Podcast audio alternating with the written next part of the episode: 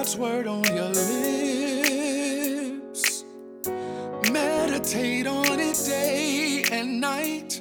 Be careful to do what it says. Then you will truly be successful. Keep God's word on your lips.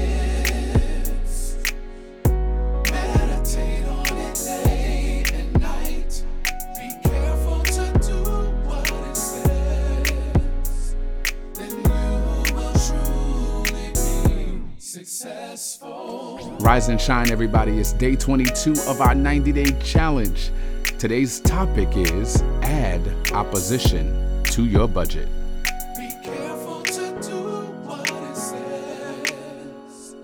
Then you will truly be successful. We are still in the book of Nehemiah. Nehemiah, the fourth chapter, and the first verse reads this way When Sanballat heard that we were rebuilding the wall, he became angry and was greatly incensed.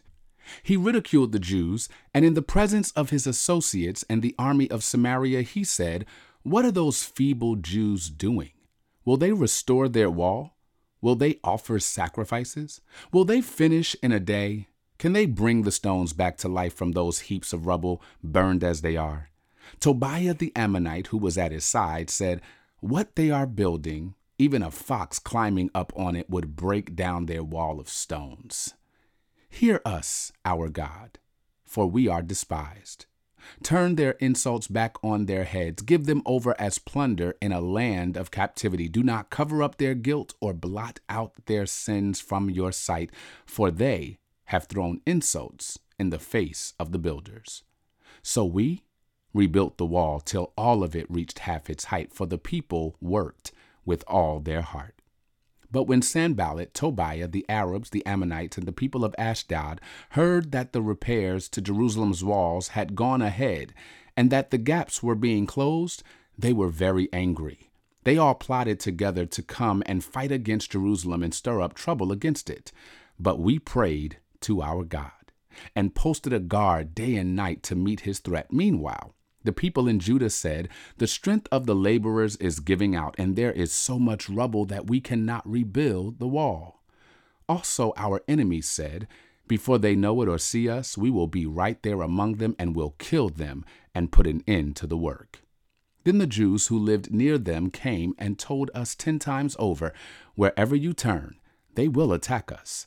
Therefore, I stationed some of the people behind the lowest points of the wall at the exposed places, posting them by families with their swords, spears, and bows. After I looked things over, I stood up and said to the nobles, the officials, and the rest of the people, Don't be afraid of them. Remember the Lord, who is great and awesome, and fight for your families, your sons and your daughters, your wives and your homes. When the enemies heard, that we were aware of their plot and that God had frustrated it, we all returned to the wall, each to our work. From that day on, half of my men did the work, while the other half were equipped with spears, shields, bows, and armor. The officers posted themselves behind all the people of Judah who were building the wall. Those who carried materials did their work with one hand and held a weapon in the other, and each of the builders wore his sword at his side as he worked. But the man who sounded the trumpet stayed with me. Then I said to the nobles, the officials, and the rest of the people, The work is extensive and spread out, and we are widely separated from each other along the wall. Wherever you hear the sound of the trumpet, join us there. Our God will fight for us. So we continued the work with half the men holding spears from the first light of dawn till the stars came out. At that time I also said to the people, Have every man and his helper stay inside Jerusalem and at night, so that they can serve us as guards by night and as workers by day. Neither I nor my brothers nor the men nor the guards with me took off our clothes. Each had his weapon, even when he went for water. Nehemiah 6 1 through 15. When the word came to Sanballat, Tobiah, Geshem the Arab, and the rest of our enemies that I had rebuilt the wall, and not a gap was left in it, Though up to that time I had not set the doors and the gates, Sanballat and Geshem sent me this message Come, let us meet together in one of the villages on the plain of Ono. But they were scheming to harm me. So I sent messengers to them with this reply I am carrying on a great project and cannot go down. Why should the work stop while I leave it and go down to you? Four times they sent me the same message, and each time I gave them the same answer. Then the fifth time, Sanballat sent his aide to meet with me with the same message. And in his hand was an unsealed letter in which was written, It is reported among the nations, and Geshem says it is true that you and the Jews are plotting to revolt, and therefore you are building the wall. Moreover, according to these reports, you are about to become their king, and have even appointed prophets to make this proclamation about you in Jerusalem. There is a king in Judah. Now this report will get back to the king, so come, let us meet together. I sent him this reply Nothing like what you are saying is happening. You are just making it up out of your head. They were all trying to frighten us, thinking their hands will get too weak for the work and it will not be completed. But I prayed, Now strengthen my hands. One day I went to the house of Shemaiah, son of Delaiah, the son of Mehetabel, who was shut in at his home.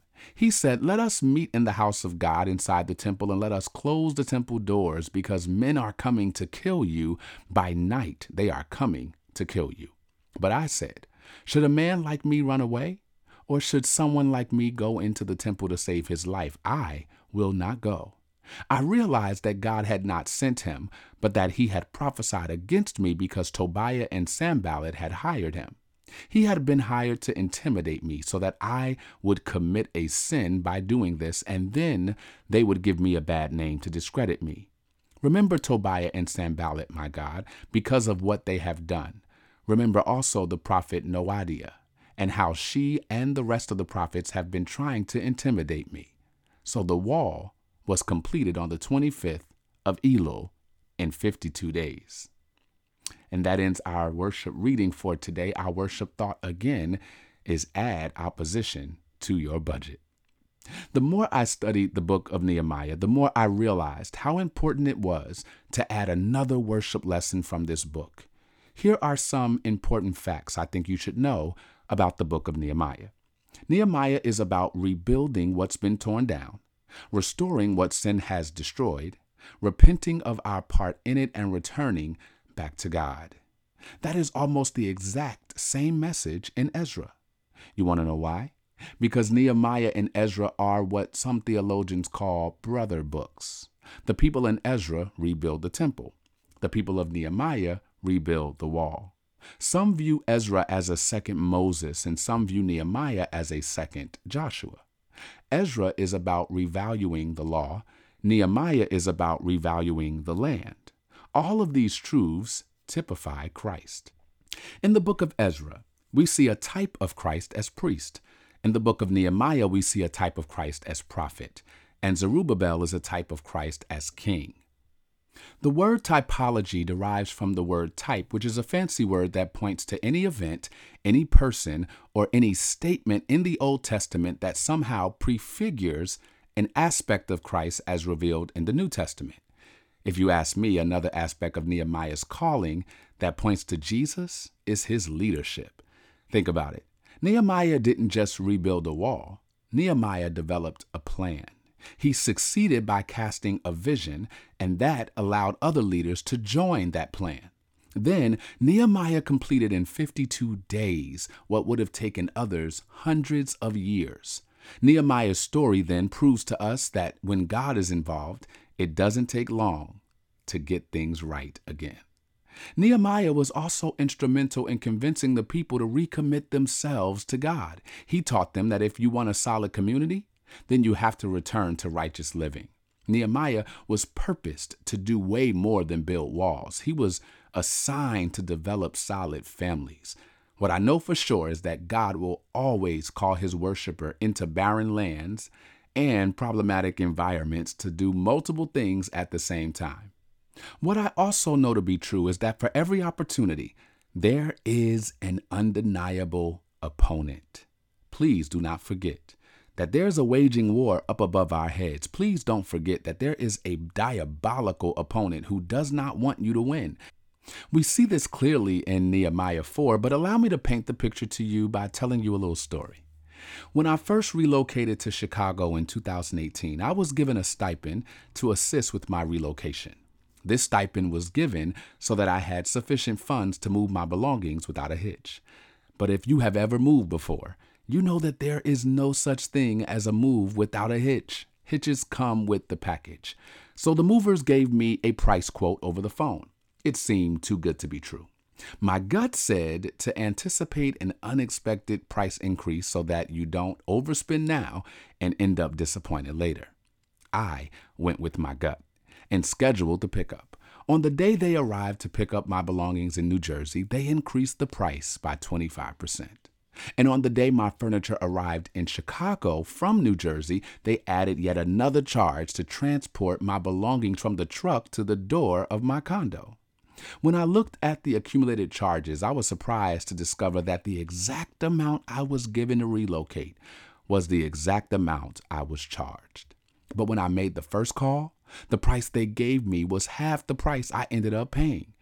Even though I was shocked and bothered, I wasn't in the hole. Why? Because I had anticipated the hitch. I anticipated that things might not go as smoothly as planned, and if I had not created a margin of safety into my budget, I would have not been able to afford the transition. All of us need to look at our goals, dreams, and desires, and remember to add opposition to the budget. Anything that God is calling you to build, change, or revise will come with opposition. Why? Because God is using you to build in a place that is torn down. You are an answer to a problem. You are the solution they have been praying for, but you are also the help they weren't ready for. So even though you are clear that God has called you, and even though some may have longed for you to show up, that still doesn't negate the fact that opposition comes with elevation. Nehemiah had a great idea to rebuild the wall to protect God's temple. All of his intentions were pure and admirable. He had no ulterior motive, and still a group of people opposed him. Sanballat initiated the conflict by asking unnecessary questions. Be careful of people who only point to the problem but have no desire to help in bringing a solution. Then Sanballat found a friend named Tobiah who stood by his side as his Amen corner. There will always be a clan of people who will try to discourage you with hypothetical horror stories mixed with paranoia, jealousy, and negativity. But you must learn to ignore the clan and empower the crowd. For every hater in your life, there are two more builders who are willing to buy into the vision and cooperate. In this season, you need cooperation more than you need competence. You need submission more than skill set. Why? Because if their heart is right, God will make up the difference between their skill and His ability. God's Spirit will empower them to do what their credentials suggest cannot be done. So Nehemiah gathered his team, and in the face of opposition, he turned to God to pray. He cried, Hear us, O God, and turn their insults back on their head. This worship thought slapped me in the face when I realized it. Stop talking to people who can't help you. Instead, turn your attention to the God who can handle your opposition and empower you to keep building. Once they prayed, Nehemiah's team let it go. Why pray if you are not going to let it go? Why give it to God if you plan on taking it back? It was only after they prayed that they were able to rebuild the wall with all of their hearts. And I wonder if many of us can't rebuild with all of our hearts because Tobiah's words and Sanballat's insults are blocking our creativity, interrupting our sleep, and obfuscating our focus, listen to me. You are a game changer. And most game changers will never know their impact until they have moved on. I know you want to be celebrated right now, but that won't come until you complete what God brought you here to do. So do it and expect, anticipate opposition. Expect people to misunderstand you. Add it to your budget now so that you're not in the red later after you have rebuilt. And when you finally get them out of your heart, then God can empower you to build what had never been built before, to protect the very people who were once against you. So get to work. This next move is on you. So, what is your worship work today? Your worship work is very simple ignore, block, and delete. Who are your Sanballats today? Whose voices most distract you, but you keep allowing their words to discourage you? You need laser focus for this moment in your life. These voices may not always be people. They could also be television shows or social media pages or Instagram profiles, but whoever it is, remove them from your life so that you can focus on rebuilding. God bless you.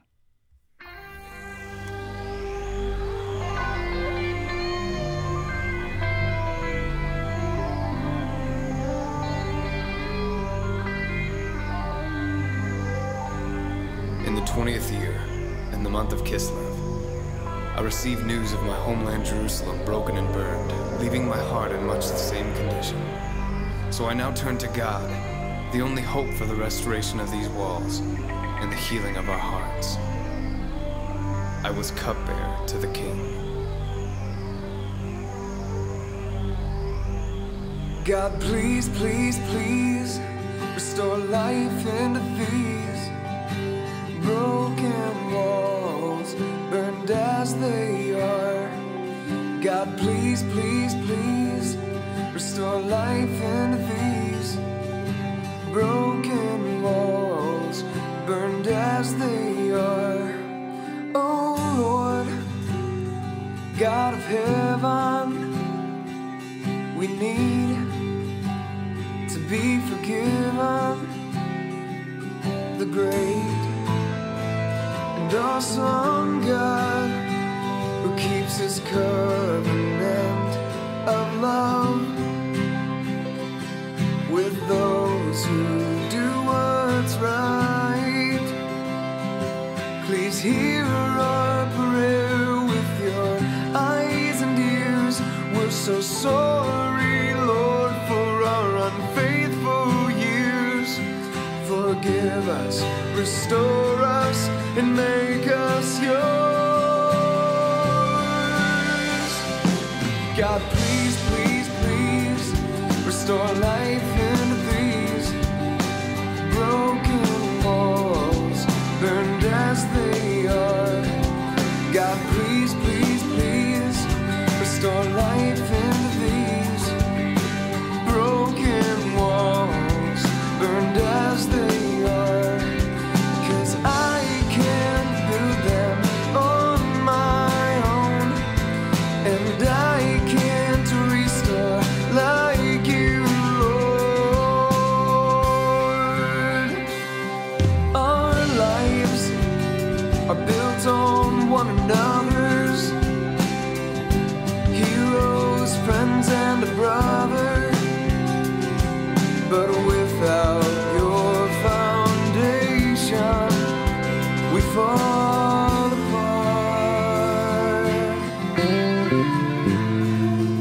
And that's where we are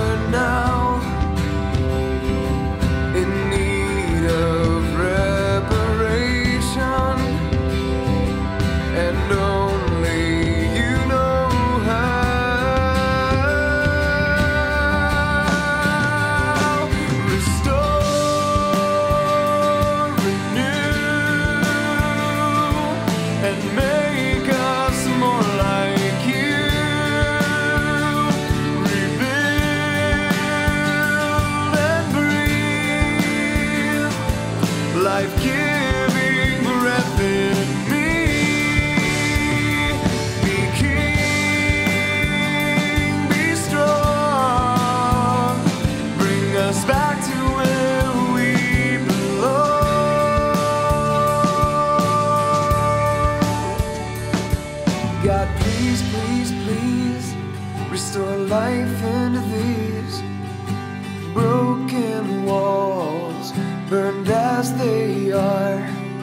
God, please, please, please, restore life into these broken walls, burned as they are. Cause we can't do this on our own. And we can't restore like you, Lord.